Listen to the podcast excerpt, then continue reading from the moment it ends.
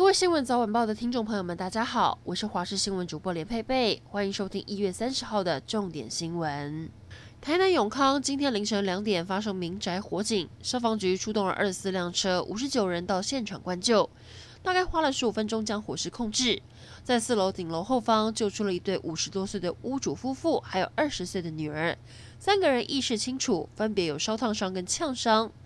另外，在二楼的房间发现遭到呛昏的七十四岁屋主父亲，伤势严重，四个人都被紧急送医，起火原因还有待调查。高雄林园工业区连城化工昨天晚上八点多发生火警，火势延烧了两个多小时才获得控制。根据了解，厂房燃烧面积粗估三百平方公尺，没有人受困受伤。环保局以空污法重罚五百万元。新北市三芝往淡水方向今天凌晨两点多发生一起严重的死亡车祸，张姓男子和一名男性友人驾车飙速过弯失控，撞击中央分隔岛后失控。将停在路旁的两辆货车撞飞后才停下，驾驶在撞击被喷飞出车外，副驾驶一度受困车内。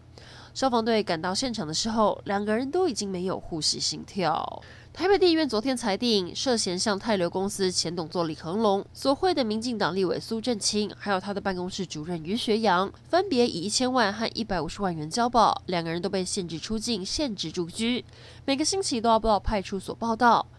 离开法院时，于学阳否认收贿，苏正清则没有多说，但场面一度混乱，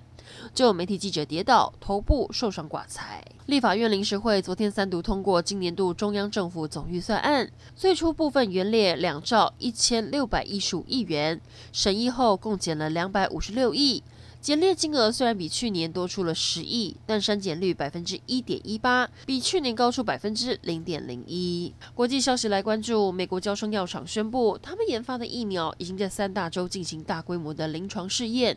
结果显示，娇生疫苗的效力大概有百分之六十六，不过在预防重症上，效用达到百分之八十五。受到散户跟华尔街投资机构作对的 GameStop 股价狂飙。在散户投资人与投机性交易持续干扰股市情况下，造成美股二十九号大跌，结束了经历高低大幅震荡的股市走势。道琼工业指数下跌六百二十点，跌破了三万点大关。最后来关心天气，今天清晨大陆冷气团跟辐射冷却效应影响，气象局针对全台十一个县市发布低温特报，新竹以南到高雄都有十度以下发生的几率。但白天开始太阳出来，温暖许多，冷气团开始减弱。预估高温都有二十度以上，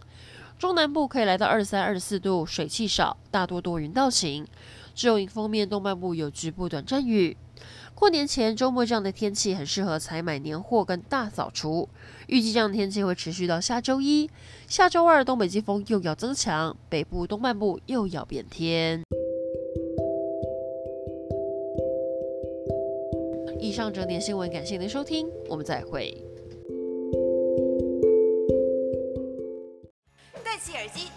事，让我告诉你。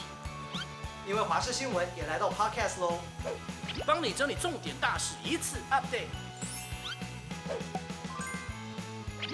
赶快来订阅新闻早晚报。